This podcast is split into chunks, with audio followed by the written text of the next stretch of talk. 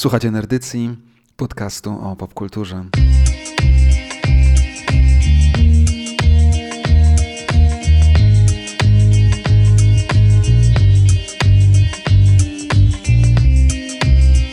Jest Damian i jak zawsze wita się z wami Kuba.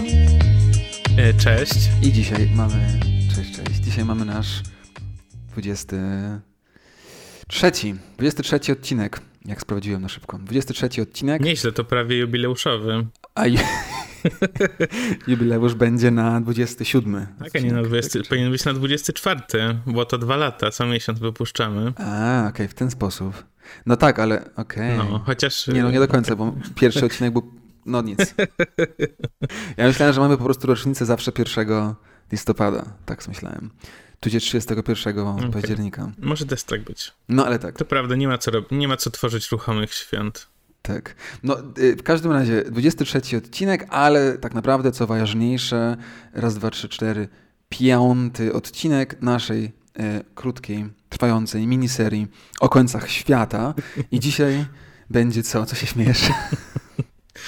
Że nazywasz to krótką serią, która trwa już pół roku. tak, to prawda. No ale tak to jest z tymi seriami. Myślę, że nagramy może jeszcze co? Dwa odcinki i kończymy serię? Tak bym jakoś celował może? Co myślisz? No pewnie jeszcze jeden, jakieś takie podsumowanie. A, tylko jeden jeszcze. No to dobra, to obgadamy to poza... poza... No, no, no ra- razem dwa, czyli jeden i podsumowanie. No ale tak, tak. No nic, ustalimy to poza wizją. W każdym razie dzisiaj kolejny odcinek, jeden już z końcowych pewnie y, tej serii o końcach świata. Dużo teasowany i zapowiadany film Snowpiercer.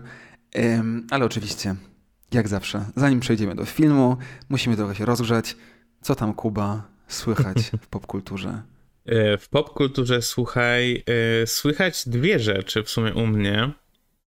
Mm, I obie są dość oldschoolowe, przy czym jedna bardziej, ponieważ e, oglądam serial e, Buffy the Vampire Slayer, który wyszedł w czasach, kiedy jeszcze na przykład na przetłumaczenie tego jako pogromczyni wampirów było nie do pomyślenia. Więc nazywa się to Buffy Postrach Wampirów, chociaż powinno się nazywać, nazywać Pogromczyni Wampirów. E, co jest śmieszne, bo to jest taki serial typu em, Beverly Hills 90210, tylko że z wampirami, więc oni mają taką teenage dramę, a tam w tle się dzieją różne wampirowe rzeczy. A druga rzecz, którą oglądam, to jest y, Stargate Atlantis. Okej. Stargate to jest. Co to jest Stargate? To jest jakby coś takiego jakby telewizyjny, jakiś taki. Nawet nie wiem, co to jest. To, jest, jakby to nie jest Star Trek, to nie są Gwiezdne Wojny, nie? Ale to jest jakby coś takiego pomiędzy. Trochę taki trzeci, duży Star, coś, nie? Ale taki trochę zapomniany? Co to jest? Ja jestem strasznym nerdem y, Stargate'owym i bardzo lubię Stargate. No. To jest w ogóle serial mojego dzieciństwa, y, Stargate SG-1, Mhm. czyli ten pierwotny, że tak powiem, który wyszedł po filmie. I to jest y, taki, tam MacGyver na przykład grał główną rolę, nie pamiętam jak się nazywa ten aktor. E, kojarzysz, o którego chodzi? No wiem, wiem, wiem, wiem kojarzę MacGyvera, tak. No, no, no. I to jest taki, y, to jest taka franczyza, franczyza czy franczyzna? Zawsze. No podobno franczyza. Franchise. Z N, jak nam wytknęli. Okej. No w każdym razie jest to intellectual property. e, skupione wokół właśnie tego pomysłu tych Gwiezdnych Wrót, czyli takich jakby portali, które tworzą e, dziury, te wormhole takie pomiędzy planetami i galaktykami i oni się tam przemieszczają nimi. Mhm. I to jest takie cheesy czasem, czasem trochę takie, wiesz, 90sowe. Akurat Atlantis w latach 2000 było kręcone, 2005 Okej. Albo 8 w ogóle. E, więc jest już trochę nowsze. No i niestety jakoś jest tak, że to chyba do MGM należy, czyli do tego, gdzie masz y, tego lwa w intro. No, no, ale czy na- nawiązujesz to do ostatnich newsów Y, ze świata Jakich? filmowego? No takich, że Jeff Bezos, czyli Amazon, kupił MGM za 8,5 miliarda. A tak, słyszałem to w kontekście tego, że kongres rozważa, żeby zrobić bailout jego firmy y, lotów kosmicznych za 10 y, miliardów. Tak, no to w ogóle bailout i too big to fail to jest w ogóle do, temat, który będziemy dzisiaj też mówić w odcinku. To jest, jedna, to jest jedna z tych rzeczy, które są trashy, jak jesteś biedny i klasy, jak jesteś bogaty, czyli Mhm. przyjmowanie government handouts. Tak. Więc spokojnie, można kupić coś za 8 miliardów i jednocześnie poprosić rząd, żeby ci oddał 10, bo niestety twój biznes splajtował. No ale to wiesz. Wracając do tego, no y, i to MGM tak średnio zarządza mm, tym Stargate'em mm, i były jakieś próby tworzenia nowych seriali, ale jakoś to nie wychodzi. Mhm. Najnowszy to było Stargate Universe mhm. i tego wyszły niestety tylko dwa sezony i dostało cancela. Okay. I się skończyło takim strasznym cliffhangerem, że do dzisiaj mam PTSD po tym. Ale nie, no to możesz, to wiesz, powinieneś się w takim razie cieszyć może, bo Jeff Bezos już powiedział właśnie, że e, jak go zapytali, dlaczego to kupił e, Amazon, to powiedział, że głównym powodem są dwa. E, jeden to oczywiście ogromna, wiesz, ilość filmów klasyki tak zwanej retro, baza, którą może dodać do biblioteki Amazon Prime. Mm, no a drugim to są ogromne właśnie te franczyzy, przede wszystkim James Bond, e, ale te parę innych też. I nie mówił dokładnie o Stargate, no ale skoro mówisz, że Stargate to jest MGM, no to myślę, że wiesz, nie jest to nie, nie jest to jakieś trudne do wyobrażenia sobie, że gdzieś tam też o to chodziło, nie? Żeby Amazon miał jakiś własny wielki świat e, filmów i seriali i tak dalej. E, no ale jest to ciekawe, tak? No bo parę, parę lat temu Disney przejął Foxa, a, a, a bardziej niedawno zostało ogłoszone, że ABC, Discovery i, i, Warner Brothers się połączą w jedną wielką konglomerację. Więc gdzieś tam, wiesz, to o czym mówiliśmy gdzieś na samym początku naszym odcinku pilotażowym o powrocie systemu studyjnego, yy, no się potwierdza, ale też się gdzieś tam nie potwierdza, bo ten system studyjny się coraz bardziej zawęża, wiesz, z pięciu wielkich zostają trzy i pół wielkie i tak dalej, tak dalej. Także jest to coś, co myślę, że na pewno omówimy w tym prawdziwym już odcinku jubileuszowym, yy, który zapowiadamy na no, gdzieś tam jesień może, nie? Albo zobaczymy. Ale niedługo już, no bo raz na miesiąc wypuszczamy, więc za 3-4 odcinki będzie ten odcinek, w którym postanowiliśmy sobie, jak teraz na żywo sobie przypominam, parę tygodni temu poza wizją, że yy, może wrócimy nie? do paru tych rzeczy, które omawialiśmy na początku i zobaczymy, co się zmieniło, co się nie zmieniło. Także te, te zmiany w studiach są ogromne. I jeśli chodzi o powiązane rzeczy i to jest ten problem, że trochę nie pamiętamy, o czym mówiliśmy ostatnio, ale y, no ja obejrzałem te nowe seriale Marvela, oba i właśnie nie wiem, czy już o tym rozmawialiśmy, czy nie, Kuba. Oprócz tego, że tak wspominaliśmy, to chciałem pogadać trochę z tobą o tym, tak wiesz, dwie minutki. Wydaje mi się, że o WandaVision rozmawialiśmy. Natomiast o, Fal o Falconie i Space kimś tam nie. Tak, ale ty też widziałeś, czy nie? Ja też nie obejrzałem tego do końca. A, okej. Okay. To Widziałem może... pięć odcinków chyba, czy cztery, więc okay. został mi jeden pewnie, albo dwa, okay. bo jakoś nie, nie ma tego więcej odcinków. Nie, jakieś cztery są, czy sześć. Nie, chyba jest osiem. Osiem. No to w każdym razie jestem, wiesz co, bliżej końca, ale jeszcze jakoś nie mieliśmy okazji obejrzeć. No nic, bo moim zdaniem właśnie, okej, okay, nie, bo ja się bardzo jakoś wkręciłem przez te seriale znowu w, w superherosów i tak dalej i w Marvela. y I właśnie, ale o WandaVision mówiliśmy i się zachwycaliśmy, a Falcon i Winter Soldier jest jakoś dla mnie trochę jakby, wiesz, wprost proporcjonalnie odwrotny, jeśli chodzi o zachwyt, tudzież jego brak. Mm-hmm. Do WandaVision Yy, więc chciałem trochę o tym pogadać. Ale jak mówisz, że jeszcze nie widziałeś, no to możemy to przesunąć na następny odcinek. Ostatni odcinek, który widziałem, i tutaj uwaga, spoiler, więc proszę sobie przewinąć 30 sekund od tego momentu, jeśli ktoś nie chce spoilera. Ostatni odcinek, który widziałem, to jest ten, w którym nowy kapitan Ameryka zabija tego kolesia publicznie mm i zostaje jakby, no i, zabierają mu tarczę. Tak, no i to, jest, to, to był dla mnie moment zwrotny, że do tego odcinka byłem taki straszny e, mech i potem kolejne cztery odcinki są totalnie spoko, więc jakby do tego momentu ten serial średnio działa, a potem też średnio działa, ale jest przynajmniej bardziej, wiesz, fan i jakby dzieją się spoko rzeczy, moim zdaniem, no. Ja jedna rzecz, która się w tym serialu podoba, w sensie nie tak, że jestem wow, ale zajebiście, tylko jakby jestem zaskoczony, że yy, taki wątek tam jest wprowadzony w sumie. Chociaż no tak, tam jest czarny superbohater, nie? który jest niby nowym kapitanem Ameryką. No ale że w takim mainstreamowym serialu niby pojawia się ta postać tego czarnego superbohatera, mhm. który tak naprawdę, y, wiesz co, jest jakąś tam metaforą tego, jak, jak są traktowani, jak byli traktowani czarni żołnierze i tak dalej. Tak. Yy, no, co jest tak, ciekawe, tak. w sensie tak dość... Yy Odważnie. Tak, ale właśnie to jest, to jest moja główna krytyka, no. że ja miałem duże nadzieje i gdzieś tam one są też zatizowane w pierwszych paru odcinkach i wiesz, że, że ma chodzić o coś głębszego, rasizm, coś, e, a właśnie mam wrażenie pod koniec, że totalnie ten serial nie podołał i, i jakby są tematy, które mógł poruszyć i mogły zostać poruszone dużo ciekawiej i wiesz, jakoś tam głębiej, a znowu jest to taki, wiesz, overproduced serial po prostu, który ma się podobać jak największej ilości target groups. Trochę niby mówić o rasizmie, trochę niby być gdzieś tam kontrowersyjny, głęboki, ciekawy, polityczny, ale tak naprawdę w ogóle nie.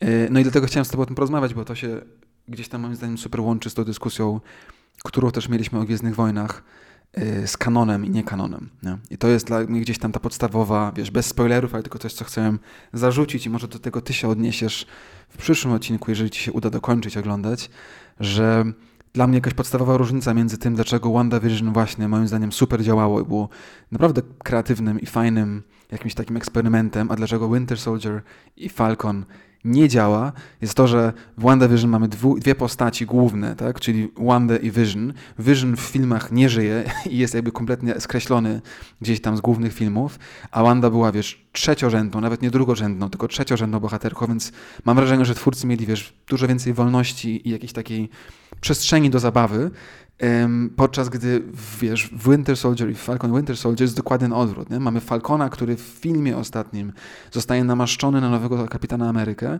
i Winter Soldiera, który też gdzieś tam jest istotny w tym wszystkim. Więc jasnym dla mnie jest i niestety to też czuć, że to jest taki totalny gorset, nie? że coś się może dziać w trakcie tych ośmiu odcinków, ale wiadomo jest, że końcówka będzie dokładnie taka sama, jak punkt wyjściowy z ostatniego filmu, bo o filmy chodzi, nie? I jakby Disney nie może zrobić w serialu nagle kompletnej rewolucji i wszystko zmienić, no bo ludzie nie wszyscy będą oglądać serial, a jednak chcą chodzić do kina. Wiesz o co chodzi? To jest coś, co też mnie w tych właśnie, jak rozmawialiśmy o kanonie Gwiezdnych Wojen, strasznie irytowało, że masz te książki, czy te wszystkie, wiesz, twory kanon, kanoniczne, czy część kanonu, które gdzieś tam próbują, ale są totalnie takie, że nie mogło wyjść z nadanych im norm. E, I tak samo tutaj to było, że trochę gadamy o polityce, trochę o rasizmie, ale jednak koniec końców musi się skończyć, wiesz, czymś, co... Także tylko taka myśl. Ale jak obejrzysz, to daj znać, to może pogadamy o tym w przyszłym odcinku, czy kiedyś tam indziej. E, ja powiem ci, że to jest kolejny argument w naszej... No, mamy oczywiście, że tak powiem, w naszym podcaście w dobrym serialu mamy Monster of the Week, czyli mamy jakiś tam temat e, tygodnia tak zwany, ale mamy też takie wielkie arki tematyczne, które są rozpięte na kilka odcinków. I jednym z tych arków tematycznych jest oczywiście kanon, o którym powiedziałeś. I to jest kolejny y, argument przeciwko czemuś takiemu jak kanon. Tak. Y, I w ogóle przeciwko tej spinie na to, że y, musi być wszystko jakoś powiązane i to musi być jakaś jedna historia. Jak gdzieś się coś wydarzy, to potem już w innych filmach to jest jakby fakt. Tak. Czyli, że y, faktycznie jest tam, wiesz, że mogą się wydarzyć jakieś rzeczy, ale i tak wiadomo, jak one się skończą, bo tak naprawdę w tych mniejszych produkcjach nic się nie może zmienić względem tej, tej głównej serii. Mm. Co jest trochę, no, za przeproszeniem, wiesz, czego, z dupy, no.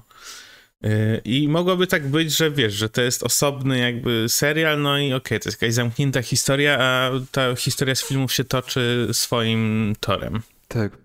Tak, tak, no i dokładnie. I jest też tak, że jako odbiorca mam wrażenie, i to jest jakaś taka, wiesz, moja myśl tutaj główna gdzieś tam, że zastanawiam się, na ile jest tak, że. No bo zobacz, konkretny przykład Marvela, tak? 23 filmy, które każdy z nich był oddzielnym, super, wiesz, wysokobudżetowym blockbusterem y, o superbohaterach, ale jednak każdy był połączony, nie? Więc trochę jest tak, że Marvel, Disney przez, poprzez te filmy marvelowskie gdzieś tam y, no koniec końców wyedukował, tak? Globalnych odbiorców i globalną publiczność właśnie w taki sposób, że się oczekuje, że kolejne filmy będą powiązane i tak dalej. Dlatego potem na przykład DC musiał już to wejść, tak?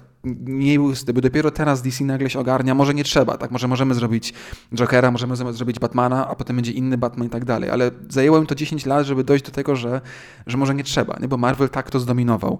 Więc z jednej strony to jest ciekawe, że publiczność została gdzieś tam wobec tego wyedukowana, tak? Że, że tak działają filmy, że są powiązane, coś tam, coś tam.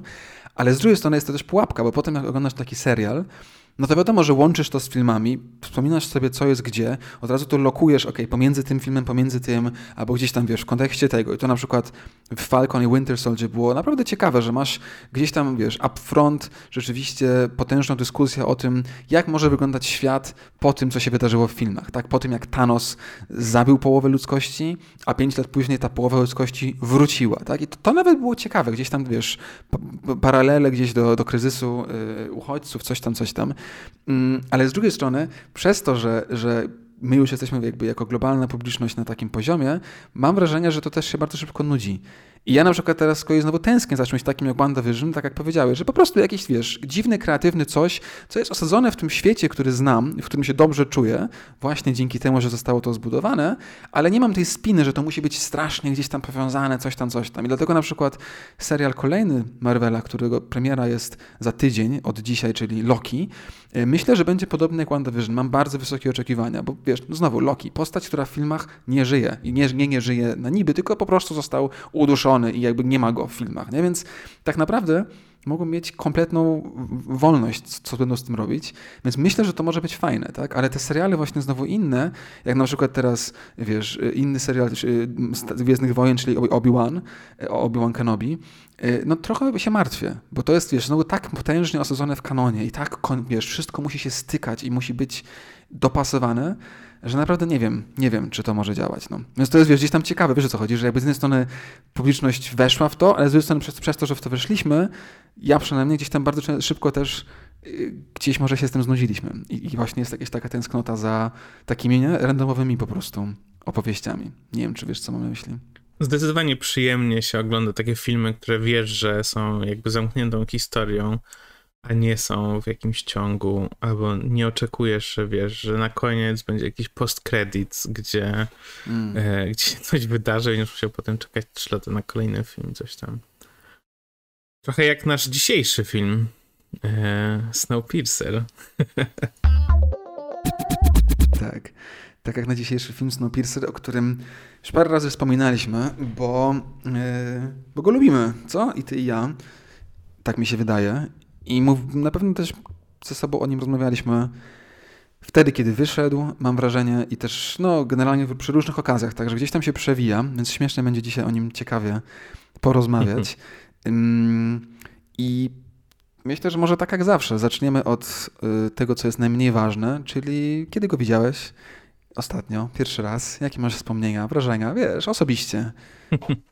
No właśnie, y, jeśli chodzi o Snowpiercer, to ja byłem pełen obaw że y, w tym momencie, w 2021 roku, y, czyli tam, nie wiem, prawie 10 lat od tego, jak on wyszedł. 7, 2013. Tak, no to 8 już. Że to będzie już taka historia, mm, no, że on jednym słowem będzie może nie nudny, ale już taki zużyty. Mhm. Nie wiem, czy wiesz, co mi chodzi. Że mnie niczym nie, zas nie zaskoczy, że znam tą historię i że ona potem była już tak wiele razy używana, w różnych miejscach się tak pojawiała i ta cała metafora tego jakby pociągu jako społeczeństwa, że, yy, mhm. że to nie będzie aż tak ciekawe. I że raczej to będzie takie, a sentymentalnie powrócimy do tego filmu, bo pamiętam jak go oglądałem, zupełnie inną recepcję wtedy jego miałem niż teraz i tak dalej.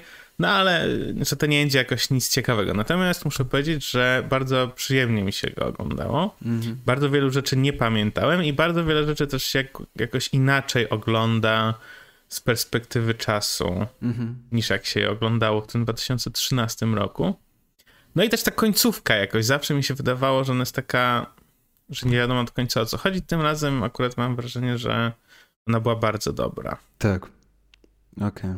No ciekawe, ciekawe. Tak, ja podobnie. E, myślałem, że pamiętam. Szczególnie dlatego ja z kolei miałem, yy, bo nagraliśmy parę miesięcy temu jakiś taki półspontaniczny odcinek o yy, baskijskim filmie yy, The Platform, który, przy, przy okazji którego bardzo dużo nawiązywaliśmy do Snowpiercera i ja trochę miałem właśnie takie obawy, że, że Snowpiercer przestanie działać, no bo mamy już nowszy film, który jest bardzo podobny. W The Platform mieliśmy metaforę społeczeństwa w postaci tej y, y, y, wertykalnej struktury, góra-dół, a w Snowpiercerze mamy tę horyzontalną strukturę, tak, przód-początek, ale gdzieś tam, pamiętasz, dużo o tym mówiliśmy wspominaliśmy i miałem podobne, może nie obawy, ale taki byłem, no pff, dobra, obejrzyjmy go i zobaczymy. Cieszyłem się też na to, no bo jakby przez to, że mamy ten mini zero, mini sezon, mm, no to wiadomo, że gdzieś tam się ogląda to bardziej z punktu widzenia jednak końca świata, tak? Także gdzieś tam to, wiesz, było z tyłu głowy. Ale szczerze powiem, podobnie jak ty miałem, że, że taki byłem nie do końca. Y, I też podobnie się zaskoczyłem, bo naprawdę działa i się nie zestarzał.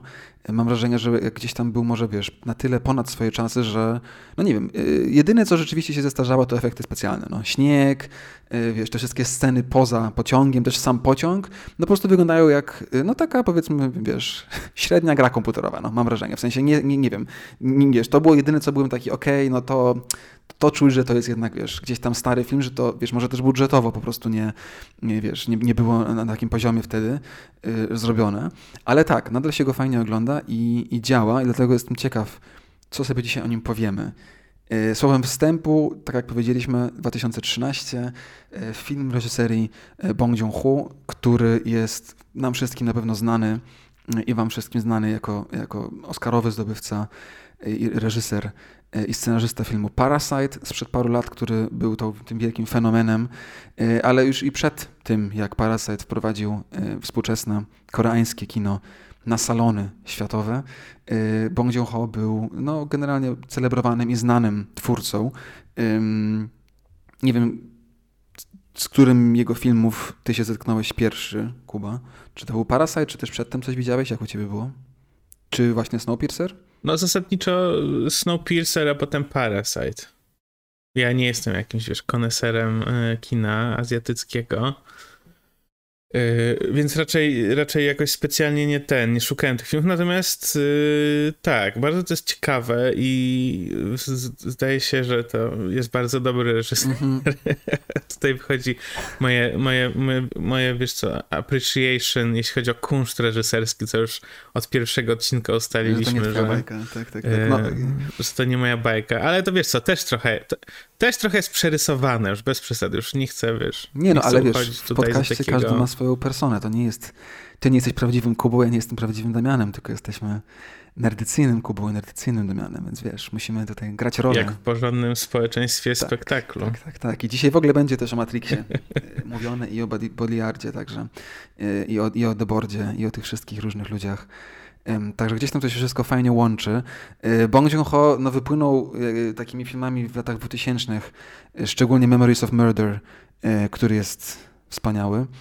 No a potem właśnie był The Host, którym, o którym rozmawialiśmy sobie też przy okazji Godzilli i różnych filmów o super, o super, mm. super potworach, który był świetny też.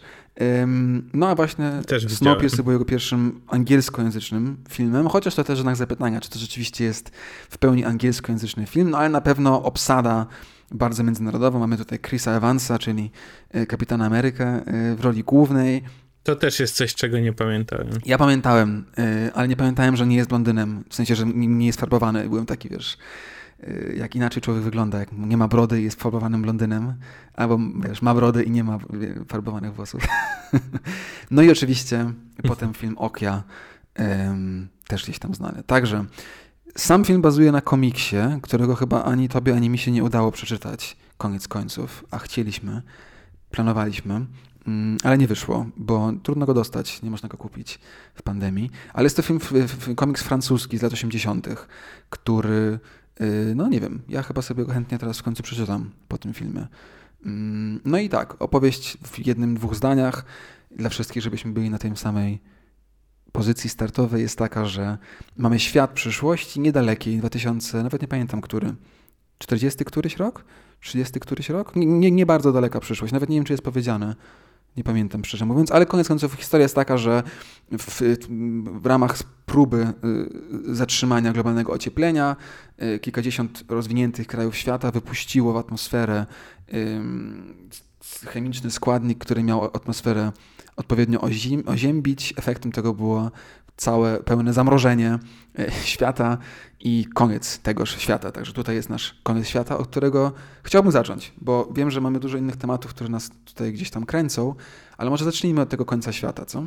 Żeby, żeby było y, odpowiednio. No i właśnie mamy pociąg, w którym y, jedyni jeszcze żyjący ludzie którzy przeżyli te, te globalne o, o, zamrożenia, żyją, funkcjonują i ten pociąg właśnie, jak już Kuba powiedziałeś, gdzieś tam nam w ciekawy sposób jest metaforą y, nierówności społecznych y, i podziałów społecznych i różnych innych rzeczy związanych z polityką i społeczeństwem. Co ty na to? Co ty na ten koniec świata taki, tego typu? Wiarygodny, niewiarygodny? Co myślisz? Myślę, że jeśli chodzi o sam jakby proces, czyli to, że wypuszczamy coś do atmosfery i to nas zamraża, nie jest do końca wiarygodny, natomiast jest wiarygodny, jeśli chodzi o podejście do rozwiązywania takich wielkich problemów cywilizacyjnych, które mamy, czyli czekanie do ostatniego momentu, żeby zarobić jak najwięcej, po czym szukanie takiego rozwiązania, które nie zmusi nas do jakiejś fundamentalnej zmiany i naprawy problemów, które doprowadziły do tej sytuacji, tylko raczej takie y, rozwiązanie problemu poprzez, y, poprzez pozbycie się go, a nie naprawę faktyczną sytuacji.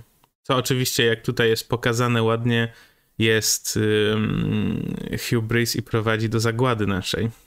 Tak, no zamiast zmienić zachowanie ludzi, tak, koniec końców, czyli jakby dokładnie to, co Y, późniejsi i teraz działający aktywiści klimatyczni non-stop podkreślają, tak? Zamiast zmienić nasze zachowania, przyzwyczaj przyzwyczajenia konsumpcyjne, użytkowe i tak dalej, y, za wszelką cenę staramy się ingerować w to, w co nie powinniśmy, czyli środowisko naturalne, tak? Także to jest gdzieś tam ten, to podstawa i, i nie, nie wiem tego, ale myślę, że ten, ten pomysł na ten film czy na ten start, mam wrażenie, że może gdzieś tam się łączy, wiesz, z tym, że, że y, no jednak te 10 lat temu Dużo mówiono o tym, jak y, w Chinach, ale też w Europie. Y, najpierw w Chinach, wiesz, w okolicach Olimpiady 2008 to wypłynęło, że tak się dzieje, a potem znowu w Europie, w Londynie przy okazji kolejnej Olimpiady, które tutaj gdzieś tam rysują się jako te wspaniałe igrzyska śmierci y, środowiska naturalnego, koniec końców, i konsumpcjonizmu, wystrzeliwane są ze specjalnych armat, ale też właśnie ze samolotów, coś, co się nazywa tlenkiem srebra, który zmienia pogodę, tak, koniec końców. Czyli mamy deszcz, chcemy mieć słońce, żeby była ładna parada i y, roz, roz, rozpryskujemy te rzeczy. Y, I to jest coś, co teraz już, wiesz, w dzisiejszym świecie jest bardzo popularne i znormalizowane. No rozumiem, że wtedy jeszcze gdzieś tam były te strachy, nie? Także wydaje mi się, że to jest taki film, wiesz, tak jak my oglądamy sobie teraz filmy z lat 50. i zawsze wspominamy czy 70. wspominamy, że o, no wtedy to była ten strach przed wojną nuklearną i to tak bardzo czuć. E, gdzieś tam, wiesz, jak w Planecie Małp e, mówiliśmy na przykład.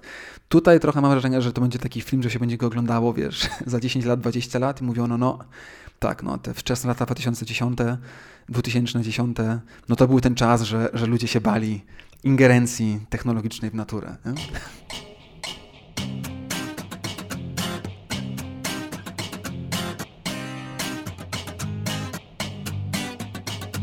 W tym wszystkim mamy ten pociąg i wiem, że ty jako, jako fellow pociąg freak na pewno chciałeś o pociągu pogadać. No właśnie, fellow, trochę mnie tutaj wyautowałeś. To jest w ogóle nie. W sensie bardzo mi się podoba pomysł pociągu, który krąży wokół świata. Jest oczywiście to mm. zupełnie niepraktyczne i, i bzdurny pomysł. Natomiast, natomiast jako oczywiście, tak jak mówisz, fellow train freak, to mi się to bardzo podoba. Wiem, że jest jakiś serial, gdzie samolotem latają wokół świata. Też taki, że jest jakaś zagłada i że coś tam oni muszą jakby wyprzedzać cały czas słońce, mhm. które krąży wokół Ziemi, żeby nie zostać w ciemności, bo coś tam, jakiś francuski chyba serial na Netflixie.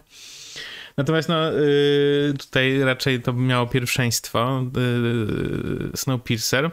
No i właśnie nie wiem na ile poruszać temat tego pociągu, a na ile te rzeczy powinniśmy potem powiedzieć po jakiejś głębszej analizie już takiej mhm. bardziej tej klasowo-społecznej, no bo oczywiście wchodzą te wszystkie wątki na przykład tej najniższej klasy, która jest na samym końcu pociągu, która tak naprawdę zaczyna być używana jako y, takie biologiczne zamienniki tych różnych mechanicznych części, które się przynajmniej niejako po prostu zostają sprowadzeni do części takich zamiennych, nie? Mhm. Ale sam pomysł pociągu i tych wagonów i tak dalej y, zdecydowanie na plus. W serialu, którego widziałem pierwszy sezon, drugiego nie widziałem. No właśnie, bo też jest serial, nie wspomnieliśmy tak. o tym. Powiedz, powiedz. Dodaj nam trochę kontekstu. Serial jest nowy, tak? To jest parę lat temu. Z zeszłego roku chyba w ogóle. Okej. Okay. Mhm. Y, czy nie chcę wchodzić zbytnio w serial, bo to jest zupełnie inna historia. Ale to powiedz, on jest przynajmniej, to jest bazuje, to jest jakby, co to jest dokładnie? Czy to jest znowu ekranizacja komiksu? Czy to jest jakby dalsza część filmu? Czy to jakby, wiesz, jaki to jest świat? Co tam się dokładnie... Yy, wydaje mi się, że to jest, no... i na pewno jakaś interpretacja komiksu, okay. nie? Czy ekranizacja jeden do jednego.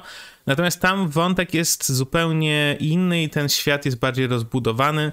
W pierwszym sezonie, który oglądałem, jest tak, że mamy bohatera, który. Yy, który był policjantem, że tak powiem, przed katastrofą. Mm. No i zostaje użyty do. Yy, że zostaje wyciągnięty z tego, z tego ogona pociągu i żeby pomógł rozwiązać jakąś zagadkę chyba, z tego co pamiętam, jakieś morderstwo czy coś w tym stylu. Mhm.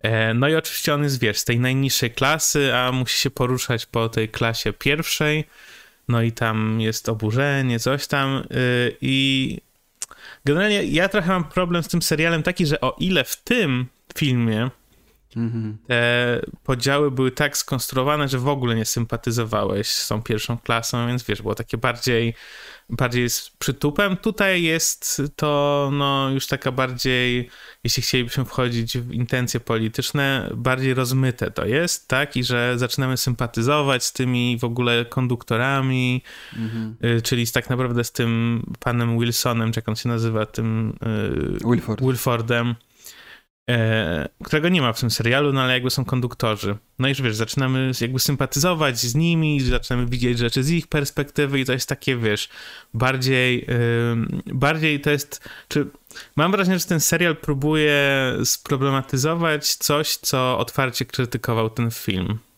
Mhm. Yy, nawet też nie wiem, na ile tutaj już chcemy otwierać tą puszkę. Y, tego właśnie, no tej takiej liberalnej wizji społeczeństwa, którą ten film krytykuje, mi się wydaje. Tak.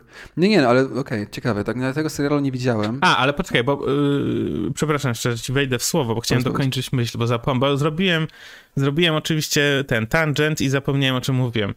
E, chodzi o to, że w tym serialu ten pociąg jest o wiele bardziej masywny, że tak się wyrażę. Jest o wiele mm. bardziej taki potężny i też ma o wiele więcej zakamarków, jest o wiele większy, bo ten pociąg w filmie on faktycznie jest tak jakbyś prawie, że wypuścił PKP Intercity i niech ona sobie jeździ, że jest taki mały, jakiś taki, wiesz co, faktycznie klaustrofobiczny bardziej, a ten pociąg tam jest taki, no większy, jednym słowem. Tak. Tak, no ten, ten pociąg w filmie yy, myślę, że też celowo, ale nie jestem pewien. No, mi się oczywiście kojarzy z Orient Expressem, czyli jakby z tym, wiesz, znanym gdzieś tam też, ale zmityzowanym XIX-XX wiecznym luksusowym pociągiem, tak, który można było jako yy, bogaty człowiek z zachodu najczęściej sobie podróżować właśnie po wschodnich rejonach i to jest jakieś jedno skojarzenie, które miałem. No ale tak, tak, ten pomysł na to, że ten pociąg, wiesz, jeździ właśnie wokół świata, nie może się zatrzymać, tak, bo jak się zatrzyma, to zacznie się ochładzać i tak dalej, i tak dalej, jest y, ciekawy i dlatego chciałem od tego zacząć właśnie tę dyskusję, do której już, tak jak powiedziałeś, wchodzimy, bo, no bo koniec końców pociąg jest pociągiem, ale jest też metaforą, tak, i dlatego to, co powiedziałeś na samym początku, y, jeszcze w naszej tak zwanej y, filmówce, gadce, szmatce, gdzieś tam się skojarzyło, no bo ten pociąg, mam wrażenie też, oczywiście ten film wynika z kryzysu gospodarczego lat 2008-2009 i ten pociąg znowu tutaj jest, mam wrażenie, jakąś kolejną metaforą, wiesz, tego słynnego too big to fail, nie? że jest za duży, żeby upaść, nie? że trzeba go, no bo ten system, tak, koniec końców, który jest w tym po, w pociągu zbudowany, jest tylko iluzorycznie e, działającym, tak, non-stop trzeba coś regulować, coś zmieniać.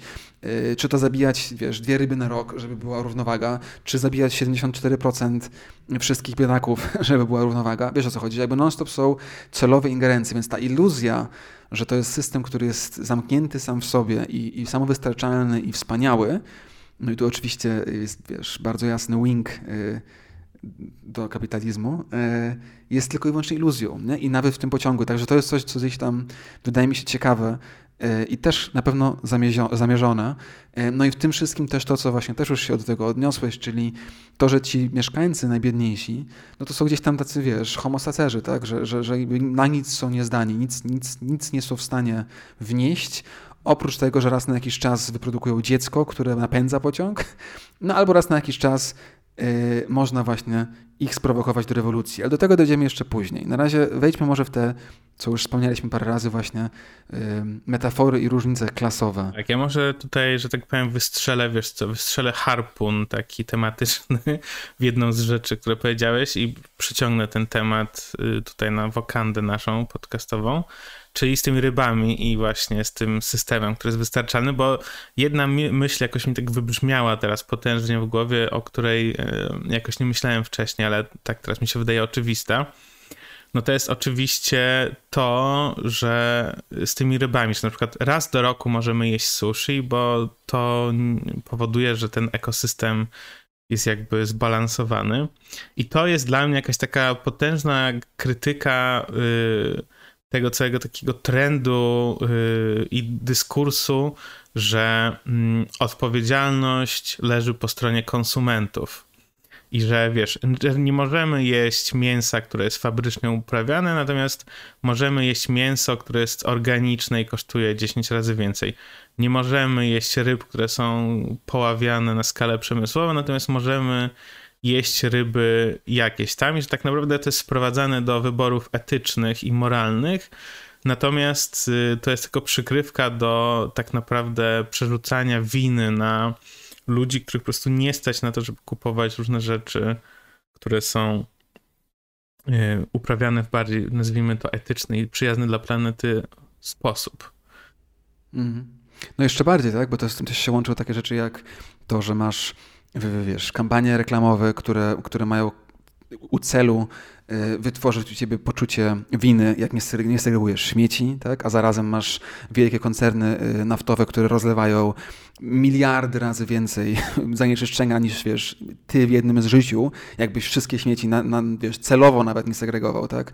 Y, czy no wiadomo, to co, to, co, to co powiedziałeś, zgadzam się, tak? że masz ten trend nowoczesnego świata, późnego kapitalizmu, żeby przerzucić odpowiedzialność za zmiany klimatyczne z tych aktorów, którzy rzeczywiście mają na to wpływ, czyli wielkich globalnych korporacji i rządów, na tych, którzy nie mają na to wpływu, czyli nas, pojedynczych. I masz tę całą wizję właśnie, że no nie no, ale to wiesz, tak, ja jestem tylko kroplą w morzu, ale my wszyscy jesteśmy morzem i możemy zmienić. Tak, no i wiadomo, jak się skrzyknie 100 osób i posprząta plażę, to da się posprzątać plażę i to jest fajne i dobre i trzeba sprzątać plażę.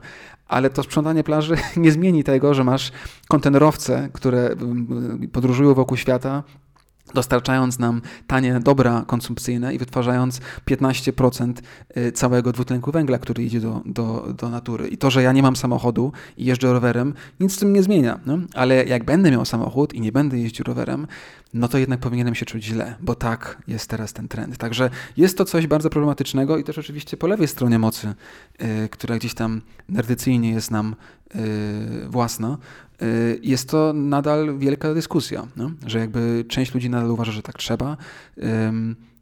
Część ludzi, jak ja, nie je mięsa też z tych powodów, ale jakby nie uważam, że to, że nie jem mięsa jest jakkolwiek, wiesz, lepszym wyborem, czy, czy jakby jestem etycznie lepszy od, od y, ciebie, który z kurczaka może czasem zje, tylko jakby osobiście tak podjąłem decyzję, ale mamy świadomość, że wiesz, koniec końców nie zmienia to tego systemu, ale właśnie w Snowpiercerze jest to, no, tak jak powiedziałeś, bardzo fajnie pokazane, że przychodzi Tilda Swinton, czy postać Tildy Swinton i do omówienia postaci zaraz sobie jeszcze dojdziemy, tak, ale ma tę scenę, w której mówi y, wy jesteście nogą, ja jestem głową, jak postawisz but, nogę na głowie, to, to nic nie działa. Właśnie gdzieś tam w tej kategorii, tak, znaj swoje miejsce, y, zmień swój, swój tryb zachowania, ale nadal spędz, wydawaj pieniądze, bądź konsum, konsum, konsumentem, ale już nie czuj się źle, nie? czuj się dobrze. Nie, nie myśl o tym, że to może ten wielki system gdzieś tam u, u podstaw nie? jest tym wielkim złym, yy, tylko to my musimy jako jednostki zmienić. No. Zdecydowanie, no, to poster childem tego, bo oczywiście była kampania ze słomkami. Yy.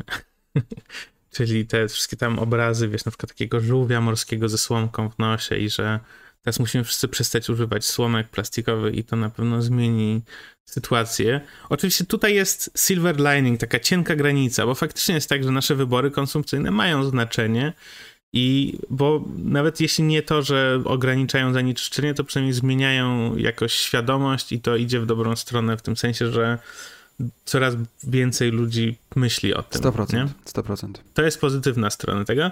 Natomiast negatywna oczywiście jest taka, że dopóki te nie zmieni się sposób produkcji, nie zmieni się dostępność różnych rzeczy, no to się nic nie zmieni. No. Podstawową różnicą jest to, że to nie może być, wiesz, no musi iść ręka w rękę, tak?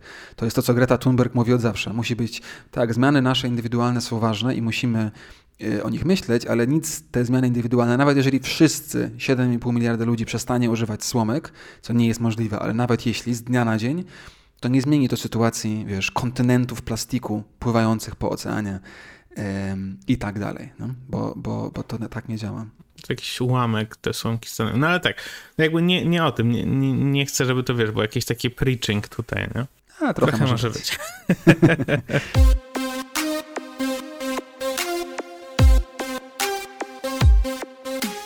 Czy chciałbyś teraz przejść do omówienia postaci, czy jeszcze... No, jak nie, no, bo ten temat nierówności jest tak wielki, że będzie się przewijał cały odcinek, więc wiesz, jak chcesz. Tak, no myślę, że może jednak powiedzmy tak otwarcie, co myślimy o tym, jakby o tej meta, chociaż mi się właśnie wydaje ona taka oczywista i mi się wydaje, że to jest oczywiste, to może jednak powiedzmy sobie jakoś tak wprost czym jest ten pociąg i no najprościej mówiąc, oczywiście jest on jakąś tam próbą przedstawienia społeczeństwa klasowego, tak? Czyli, że mamy ogon, gdzie jest, no właśnie tutaj pytanie, klasa robotnicza, czy to jest jakiś w ogóle taki, no nie, nie wiem, czy lumpen proletariat koniecznie, ale jakiś taki underclass w każdym razie, taka najniższa klasa. Potem mamy, to w serialu jest bardziej rozwinięte, tak? Czyli, że tam masz drugą klasę, pierwszą klasę, bla, bla, bla. No ale powiedzmy, że masz jeszcze potem tą warstwę robotników takich typu ci policjanci, konduktorzy, ludzie, którzy pracują jako na przykład ten szef sushi i tak dalej. No i potem masz tą pierwszą klasę, tak, czyli ludzie, którzy kupili bilety, e, te najdroższe, czyli no wydaje się, że po prostu mają generacyjne, e, generacyjne bogactwo, tak? No bo tak naprawdę ich pozycja w społeczeństwie nie wynika z jakiegoś tam. No nie jest to merytokracja, tylko po prostu, że tak powiem, społecz społeczeństwo yy, takie, które dziedziczy bogactwo, czyli trochę tak jak jest w naszym świecie, przynajmniej w Europie. E, tak. Często, gęsto. Że ci najbogatsi tak, tak, to jednak tak. jest wielopokoleniowa fortuna. No i na samym szczycie mamy tego jednego pana, oczywiście, który rządzi pana, w sensie, że mężczyzna, który rządzi y, tym pociągiem. Mhm. No i czy to jest takie, wiesz, przedstawienie po prostu w bardzo dość jasny i prosty sposób takiej krytyki tego społeczeństwa klasowego, tak. która potem się pojawia w wielu miejscach, tak na przykład Ojo, w książkach i tak dalej, nie? Tak. No i w Parasite też, tak? Gdzie na tak. koniec końców Bong Joon Y, zawsze o tym gdzieś tam opowiada, tylko w Parasite to z kolei jest na podstawie tego domu i tych poziomów w domu, tak? Piwnica, pierwsze piętro, drugie piętro. Tak, zdaje się, że Korea to jest też jakiś taki po prostu uber klasowo-kapitalistyczne społeczeństwo. Tak, tak, tak, tak. To jest na pewno z tego też wynika i też bardzo konserwatywne, tak? To jest też bardzo istotne, że to jest, y, jest u podstaw tego. No i tak, no, y, jakby dla mnie ten pociąg jest jeszcze o tyle ciekawy i to jest coś, co, co, co gdzieś tam wyczytałem, jak, jak przygotowywałem się do tego odcinka, że można to też widzieć w taki sposób, bo koniec końców jest tak, że wiesz, nie musi tak być, nie? a jednak jest tak, jak jest. Także jakby ten pociąg pokazuje nam taką wizję przyszłości, która gdzieś jest bardzo prawdziwa. I to jest coś, co Mark Fisher, filozof, który zajmuje się właśnie późnym kapitalizmem, nazywa realizmem kapitalistycznym, tak? czyli sytuacją, w której y, nasz system, w którym jesteśmy, pomimo tych wszystkich niedoskonałości i problemów i, i wyzysku i tak dalej, i pomimo tego, że ma właśnie, jak mówiliśmy, too big to fail, ciągłą ingerencję, bailouty i tak dalej, z jakiegoś powodu kulturowo i jakby społeczeństwo jest traktowany jako coś, co musi być i jest i będzie. No, że jakby wizja przyszłości bardzo rzadko jest wizją przyszłości, która jest inna niż to, które mamy dzisiaj. I ten pociąg gdzieś tam to się fajnie wpisuje, nie? że jest koniec świata, pełna zagłada, y, zamrożenie i śmierć i mamy ten pociąg, który replikuje dokładnie, wiesz, ten świat i to jest też jakby tutaj jeszcze wiesz, celowo pokazane w tym pociągu w Snowpiercerze, przez tę całą taką estetykę gdzieś tam lat 60., 70., nie? Te telewizory, te ubrania, to wszystko jest taka próba zatrzymania, nie? czy powrotu wręcz do, no jednak tej białej, yy, tego białego przedmieścia amerykańskiego, tak? Te, jako ten taki idealny czas, yy, wiesz, pokoju i tak dalej. I to jest... Yy, ciekawe i fajne, i czy nie czy fajne, ale ciekawe na pewno, że to jest tutaj wiesz, podkreślone, tak, że, że, że jest to nie tylko najlepszy jedyny słuszny system, no ale właśnie nie możemy sobie żadnego innego wyobrazić i ta równowaga i ten porządek ponad wszystkim. No i gdzieś tam tutaj staje się ten pociąg właśnie metaforą, tak, że, że, że jest jedyną nadzieją na przetrwanie nie tylko nas jako ludzi, ale właśnie też nas w tym systemie kapitalistycznym. Nie?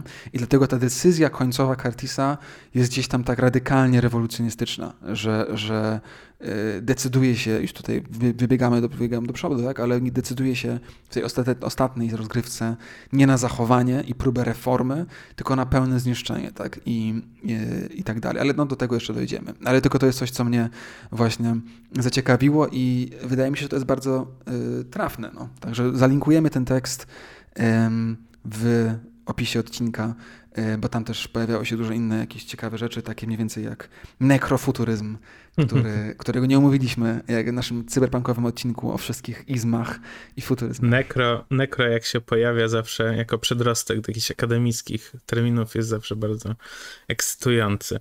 E, I tak jak mówisz, tak jak mówisz, to jest ciekawe właśnie, że nomen omen zamrożone jest to społeczeństwo, że tak powiem, w czasie.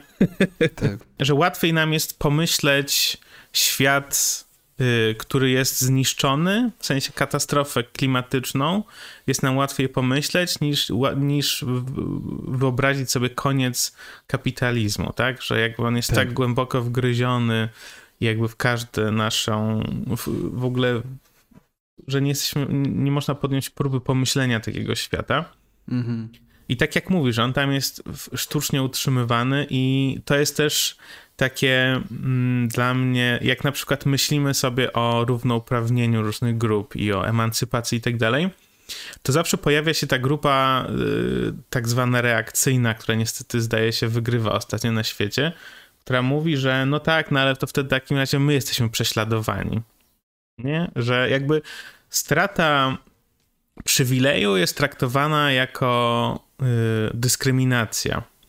No i mhm. oczywiście pewnie, gdyby wszystkie te wagony, gdzie jest cały wagon poświęcony jakimś takim rzeczom jak picie herbaty, gdyby cały ten wagon zamienić na wagon ogrodowy, gdzie uprawia się pomidory i tak dalej, i tak dalej, to pewnie, pewnie dałoby się całą tą populację tego pociągu utrzymać w miarę równych warunkach. Natomiast chodzi tutaj o siłowe zachowanie standardów życia jakiejś bardzo wąskiej grupy. Tak. Więc tak jak mówisz, ta sama końcówka, w tym sensie, że ten pociąg jest po prostu tak skonstruowany, że nie da się inaczej w nim funkcjonować, mm. no bo już nie można więcej ziemi do niego załadować i więcej rzeczy w nim uprawiać, tylko i dlatego mi się podobało tym razem, jak to oglądałem, bo tym razem miałem właśnie takie przemyślenie, że to już wybiegnijmy w tą przyszłość, że jednak nie ma innej możliwości niż wykolejenie tego pociągu, bo on nigdy nie będzie funkcjonował inaczej e, i po prostu trzeba podjąć ten skok leap of faith i po prostu wykoleić ten pociąg i zobaczyć, co będzie dalej. Tak, tak, no bo tak to jest też decyzja Curtisa, tak, pod koniec, czyli głównego bohatera, który decyduje się na wyniszczenie tego pociągu z nadzieją, że ze zgliszczy powstanie coś nowego, coś lepszego, tak, bo właśnie rozpoznaje, że to jest już tak przeżarte um, degeneracją, E, że nie ma jak tego uratować, co jest w kontekście tego filmu na pewno prawdziwe, bo tak jak mówimy, to jest pociąg, który, nie wiesz, no, no właśnie to jest też tam to piękno pociągu jako metafory, no że jednak jest to inżynieryjne, zaprogramowane coś, co wiesz, zostało stworzone z pewną bardzo konkretną wizją e, u podstaw, no? i dlatego pewnie gdzieś tam zmiana w ramach niej jest tym bardziej ciężka i trudna, czy w ogóle niemożliwa. Mm, no i gdzieś tutaj w tym wszystkim też jest dla mnie ciekawe to, że pomimo tego, że właśnie niby to tak wszystko świetnie działa i mamy ten system, który jest taki super wystarczalny i wspaniały, jak też jest nam pokazane w tym filmie non-stop, e, jedyną drogą, którą ci u władzy, czyli Wilford koniec końców i jego poplecznicy widzą, jest propaganda. No? I masz te filmiki historyczne, masz te indoktrynacje dzieci, masz te, te takie rytualistyczne, nie? co parę godzin wykrzykiwania Wilforda, taką wręcz religijną, wiesz, kult jednostki, gdzieś tam sytuację. E, no co na pewno też y, łączy się pewnie gdzieś z kontekstem właśnie y, może, nie wiem, y, historyczno-społecznym, właśnie reżysera i twórców, ale no nie wiem, to było jest coś, co mi się wydało ciekawe, tak, że, że no to też jest wzięte pod uwagę, że, że pewnie nawet gdzieś tam ci, którzy zapłacili za ten bilet klasy pierwszej czy drugiej, może też sobie zdała sprawę, nie no, kurczę, może nie jest wcale tak super, że mamy tych, te kasty nietyka, nietykalnych gdzieś tam z tyłu, ale właśnie to ciągłe przypominanie i te takie, wiesz, mantra, nie? Że, że, jest, że jest dobrze i że pociąg nie może się zatrzymać. Nie? I to jest ten, ten ruch tą ręką, co Tilda Swinton ciągle robi, tak? I to takie właśnie religijne wręcz y, powiedzenie nie możemy nic zmienić, bo jak zmienimy, to będzie tylko gorzej. Może nie jest super, ale będzie jeszcze gorzej. I to no, rezonuje niesamowicie właśnie w kontekście naszego dzisiejszego świata. No.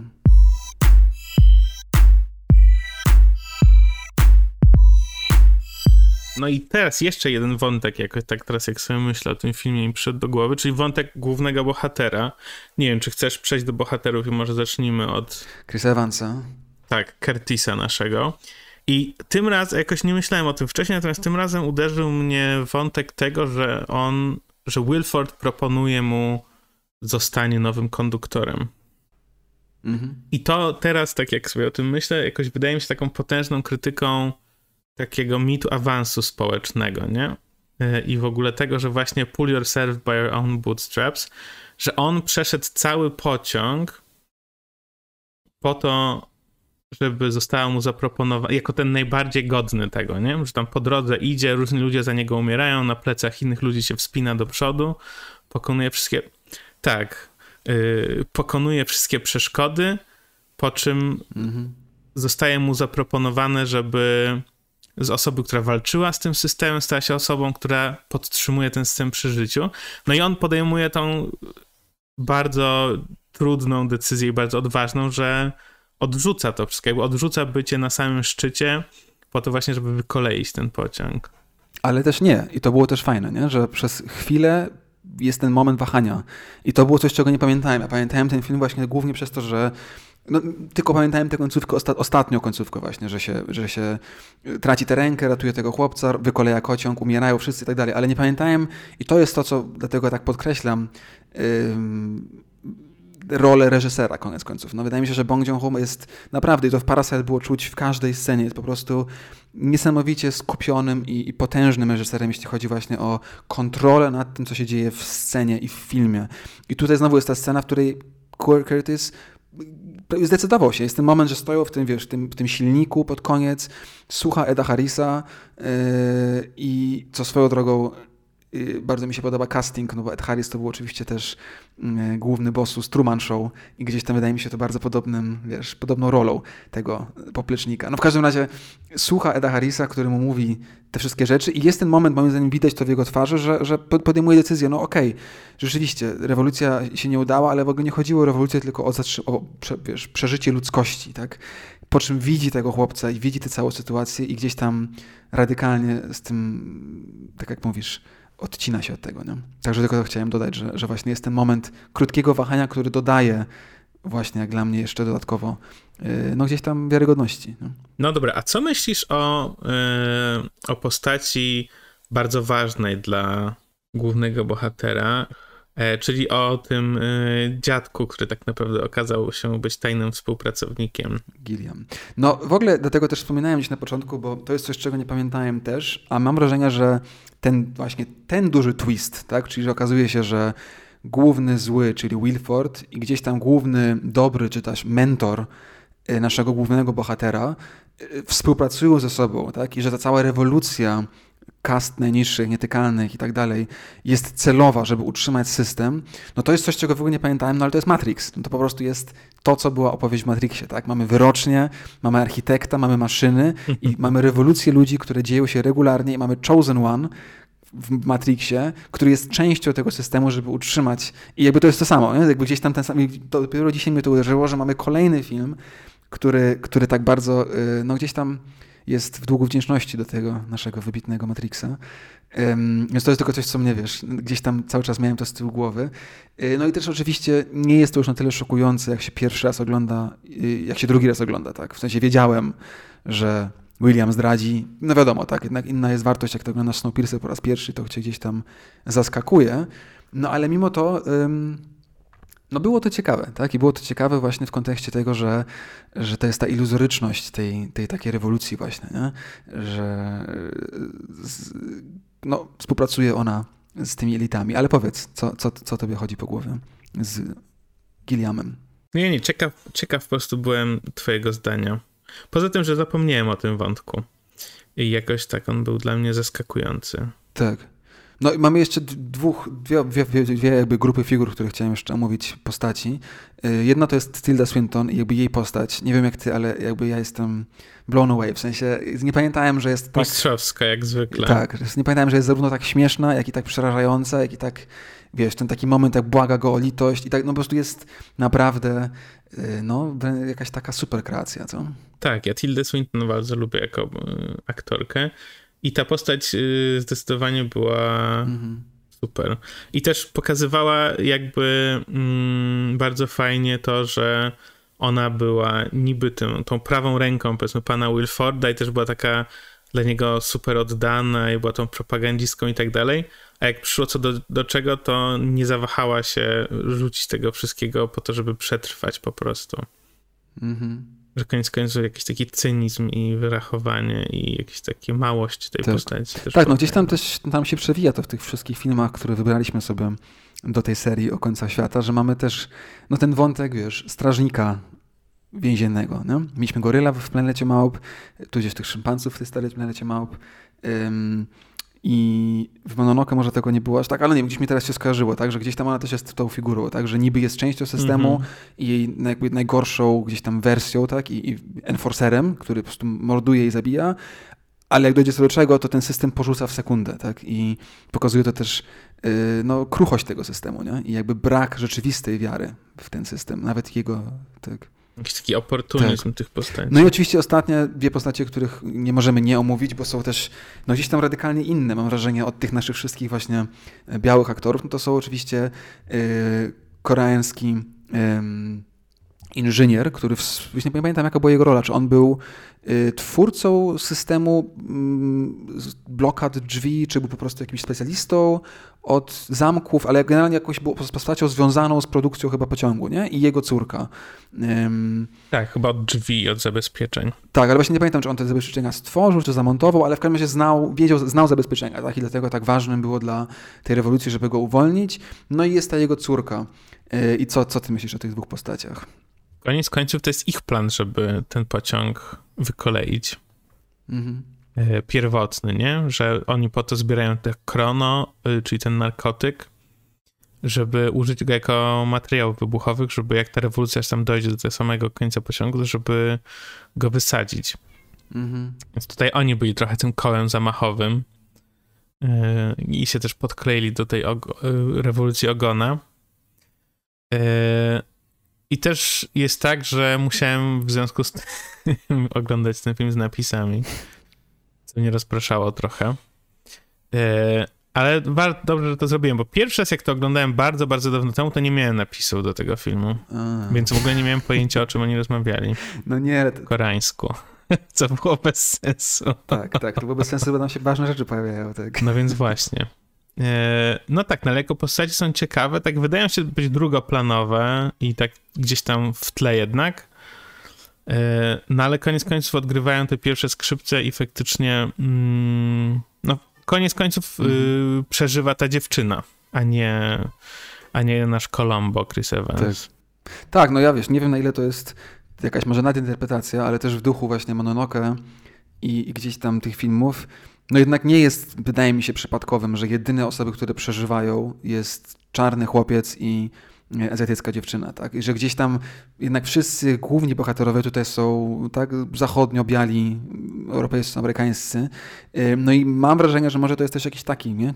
Gdzieś końcowy wydźwięk, że no właśnie, ta kapitalistyczna kultura, konsum, konsumpcjonizm zachodu, coś tam, yy, miał już swoją szansę i że może jest teraz czas na, na coś innego. I też to, że ta dziewczynka, czy ta nastoletnia córka właśnie głównego tego, tego inżyniera od zamków, no ma jakieś gdzieś powiedzmy półnadprzyrodzone zdolności, tak? Ona, tam jest to nie do końca powiedziane, to się trochę dzieje jakby pomiędzy opowieścią. To jest coś, co mi się podoba, bo dodaje jakiś taki element niejasny, ale jest też trochę randomowe, tak, że mamy jednak bardzo realistyczną opowieść, tak, i jakąś taką pełną przemocy, po czym nagle są te sceny, gdzie ona coś czuje, czegoś nie czuje, coś widzi, no ale mi się to podoba, bo to jest w ogóle moja absolutnie ulubiona scena, która jest niesamowita, czyli ta scena, jak otwierają trzecie czy czwarte drzwi, e, po kolei, tak, że otwierają jeden, kolejny wagon, kolejny wagon, nic się nie dzieje, po czym otwierają kolejne drzwi i sekundę przed tym e, ona mówi nie otwierajcie i masz to po prostu, wiesz,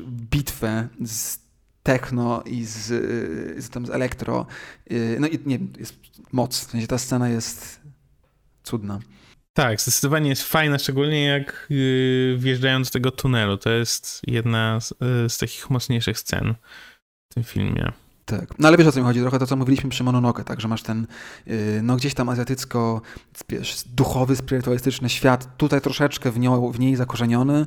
Y, no i nie wiem, to jest tylko coś, co mi się, wiesz, zwrócili na to uwagę, tak, że jednak wszyscy, wszystkie białasy umierają y, i ten enforcer, no i generalnie wszystkie białasy w tym filmie są mniej lub bardziej złe, no albo są dobre, ale też gdzieś tam, tak jak Curtis, wątpią. No a jednak ten inżynier, czyli Nam i jego córka Jana, od początku miały, tak jak mówisz, plan, wiedzą co chcą i, i, też pod koniec nie wahają się tego zrobić. Znaczy on się trochę waha, ale no gdzieś tam do tego dochodzi, tak? I to ona przeżywa z tym chłopcem, więc to jest tego coś, co, co zwróciłem uwagę, że może, wiesz, jest jakimś kolejnym elementem tej krytyki, jednak zasłużonej, jeśli chodzi o, o nasz zachód.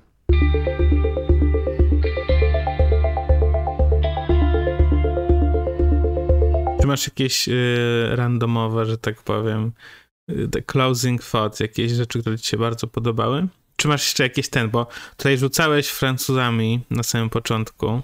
Tak. To, no, to ty zacząłeś od Deborta i od społeczeństwa spektaklu, więc tak tylko chciałem podłapać, e, że mamy tutaj znowu jakiś, wiesz, element akademicki. Okej. Okay. okay. Także może, wiesz, ty chcesz dodać. Nie, nie, nie, nie, ja tak tylko sobie, wiesz, to w ramach pół żartu życie. Czy jakieś rzeczy, które ci się jakoś tak spodobały w tym filmie, jakieś takie warte wspomnienia, tak jak na przykład ta scena z tymi mm, zbirami, że tak się wyrażę. Mm. Czy coś takiego jeszcze ci zapadło w pamięć? No trochę trochę, jeżeli miałbym coś skrytykować, to, to trochę ten film był jak gra komputerowa. No. Ale to jest coś, co jakby w tym konkretnym wypadku nie jest jakoś bardzo na minus, w sensie naprawdę miałem wkrętkę, ale trochę był taki, wiesz o co chodzi, level po levelu. No. Szczególnie, i to, to mhm. była jedyna scena, która trochę się dłużyła, i też nie pamiętałem jej. I ona trochę jest moim zdaniem niepotrzebna. To jest ta scena wzajemnego strzelania do siebie na tym takim długim łuku, nie? jak ten pociąg zakręca. Tak. Mamy tego głównego złola, takiego właśnie enforcera, który jakby próbuje zastrzelić Curtisa, a on, i to, to trwało, wiesz o co chodzi, to było takie trochę, że to była jakby jedyna scena, którą jeśli miałbym powiedzieć, to, to mnie skrócił, że jakby trochę wybiła z rytmu, nie? że to było takie, okej, okay, no widzimy dwóch mężczyzn, tutaj walczy o supremację yy, i kto kogo załatwi. Yy, to trochę takie było. No, no rozumiem. A ty co? E, ale jedna z moich ulubionych scen to chyba jest jednak ta scena e, w tej szkole gdzie oni oglądają właśnie ten filmik propagandowy Mr. Wilford i ta i postać Tildy Swinton właśnie tam robi te wszystkie gesty i tak dalej. To bardzo fajnie jakby pokazuje to całą programowanie.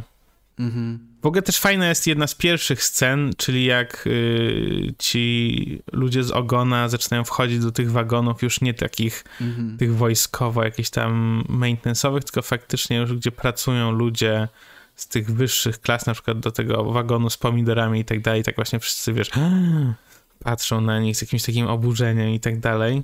Y, ale też w ogóle z jakimś taką obojętnością troszeczkę, że, że na przykład, wiesz, przechodzi ta cała rewolucja przez wagon, gdzie siedzą te panie i piją tak, tak herbatkę, tak, tak. i one sobie dalej siedzą i piją tą herbatkę i w ogóle uda udają, że nie widzą tych ludzi.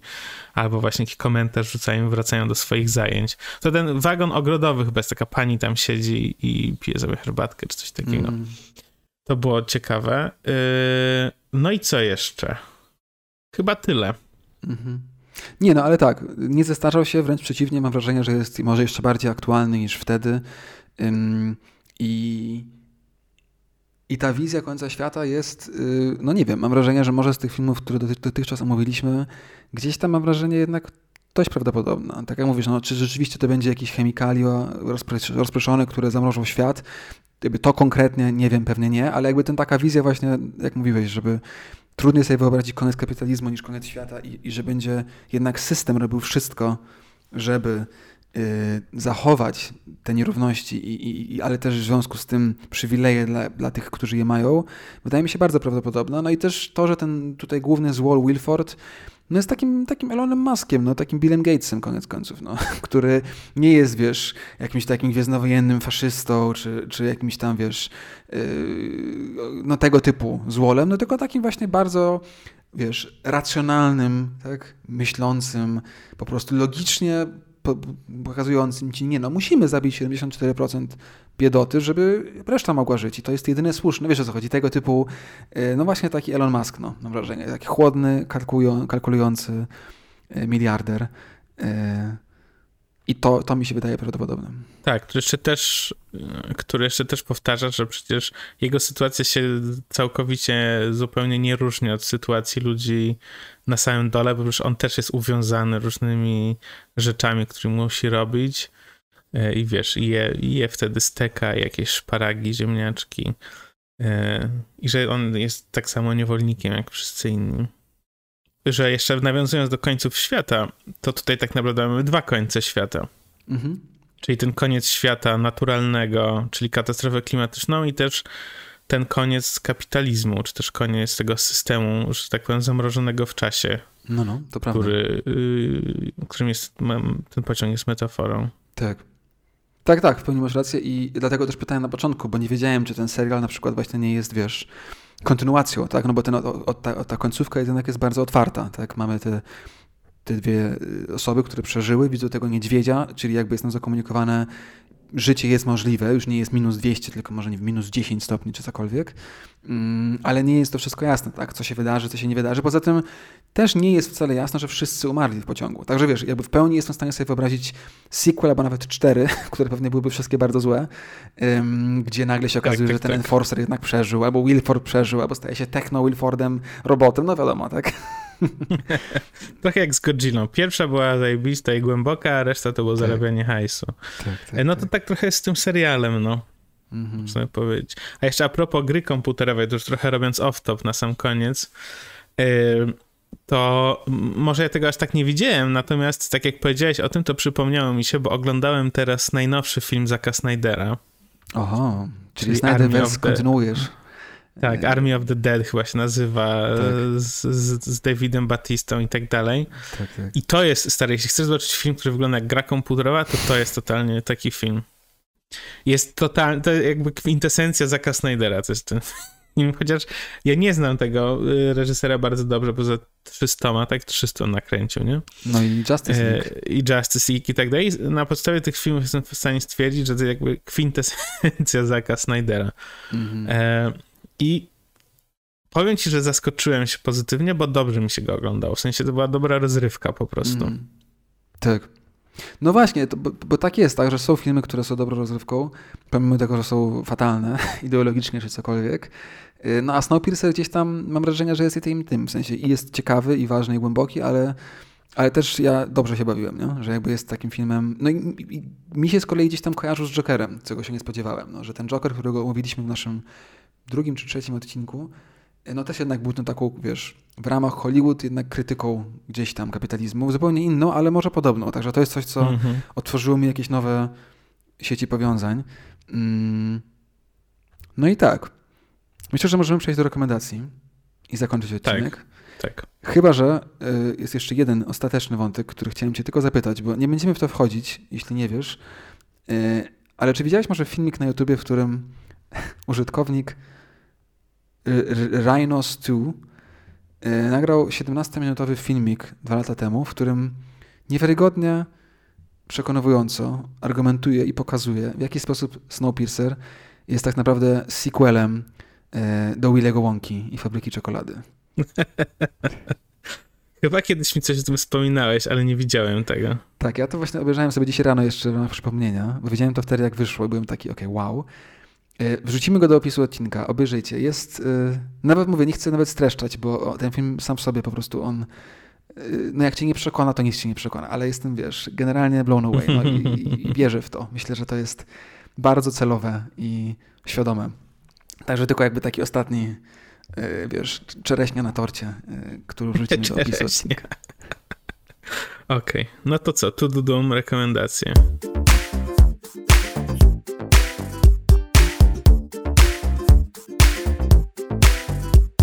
No dobra, Kuba, fajnie. Powiedz, co masz dla nas dzisiaj? Yy, co ja dzisiaj? Dzisiaj polecę podcast, żeby być, wiesz co, prawdziwym dla formy. Yy, polecę podcast, który ostatnio binge'owałem na działce namiętnie. Mm, jest to podcast, który ja lubię, który mi się spodobał, dlatego że ja lubię długie podcasty. Ja lubię takie, wiesz, że masz odcinek, który trwa, nie wiem, 4 godziny i po prostu go sobie słuchasz w ciągu tygodnia, wracasz sobie do niego i przysłuchujesz go do końca. Jest to podcast, który też trochę tematycznie nawiązuje do naszej serii i nazywa się Fall of Civilizations Podcast. Okay. A podcast that explores the collapse of different societies through history. Okay. Jest to taki pan Brytyjczyk, który opowiada o różnych właśnie cywilizacjach, tak przybliża kontekst historyczny i dlaczego one upadły i tak dalej. E, I pierwszy odcinek jest o Rzymianach na Wyspach Brytyjskich. Natomiast jest dużo innych też ciekawych odcinków. W końcu y, coś się dowiedziałem o historii Chin dzięki niemu, bo był o upadku dynastii Han. Okay. Tylko, że oczywiście zaczęło się od tego, jak ona powstała, skąd się wzięła i tak dalej, i tak dalej, co było super ciekawe. I też bardzo ciekawy był odcinek o mieszkańcach Wysp Wielkanocnych. Mhm. Czyli tam, gdzie stawiali te takie, te głowy. E, I że teoria taka, która jest bardzo rozpowszechniona i przez bardzo długo była znana, oczywiście jest nie dość, że błędna, to wynika z jakichś imperialistyczno-rasistowskich pobudek, czyli to, że oni po prostu budowali te głowy i żeby te głowy zbudować, całkowicie doprowadzili do wyniszczenia naturalnego swojej wyspy. W związku z czym, jak Europejczycy tam przypłynęli, to oni byli już taką upadłą cywilizacją. Mm. A prawda jest zupełnie inna i jest taka, że y, oni po prostu w bardzo dobry sposób tą wyspą zarządzali i mieli różne rzeczy, które Europejczykom się wydawały na przykład, nie wiem, polem kamieni, a tak naprawdę było jakieś takie pole, które pozwalało im bardzo skutecznie zbierać wodę i tak dalej. I że uprawiali na tej wyspie bardzo wiele rzeczy, no a główną powodem, dla którego upadła ich cywilizacja jest oczywiście to, jak zazwyczaj bywa z tamtą częścią świata, czyli choroby, które przywieźli Europejczycy, no i też no i też to, że po prostu w pewnym momencie po prostu zaczęli tam przypływać łowcy niewolników i wszystkich wyłapywać. I koniec końców doprowadzili do sytuacji, w której tam na tej wyspie zostało jakieś 200 osób i nikt nie potrafił już czytać i pisać. No więc, no, smutne te historie są zazwyczaj, szczególnie te, które dotyczą takich kontaktów z Europejczykami. Teraz kończę słuchać odcinka o Aztekach i po prostu cały czas, cały czas mi się go niekomfortowo słucha, no ale tak jest. No, tak.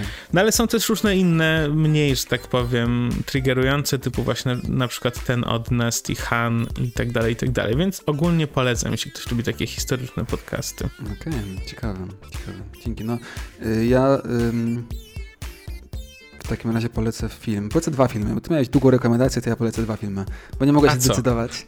A co? E, nie, ale dwie krótkie rekomendacje, zupełnie inne, po prostu mi się skojarzyły.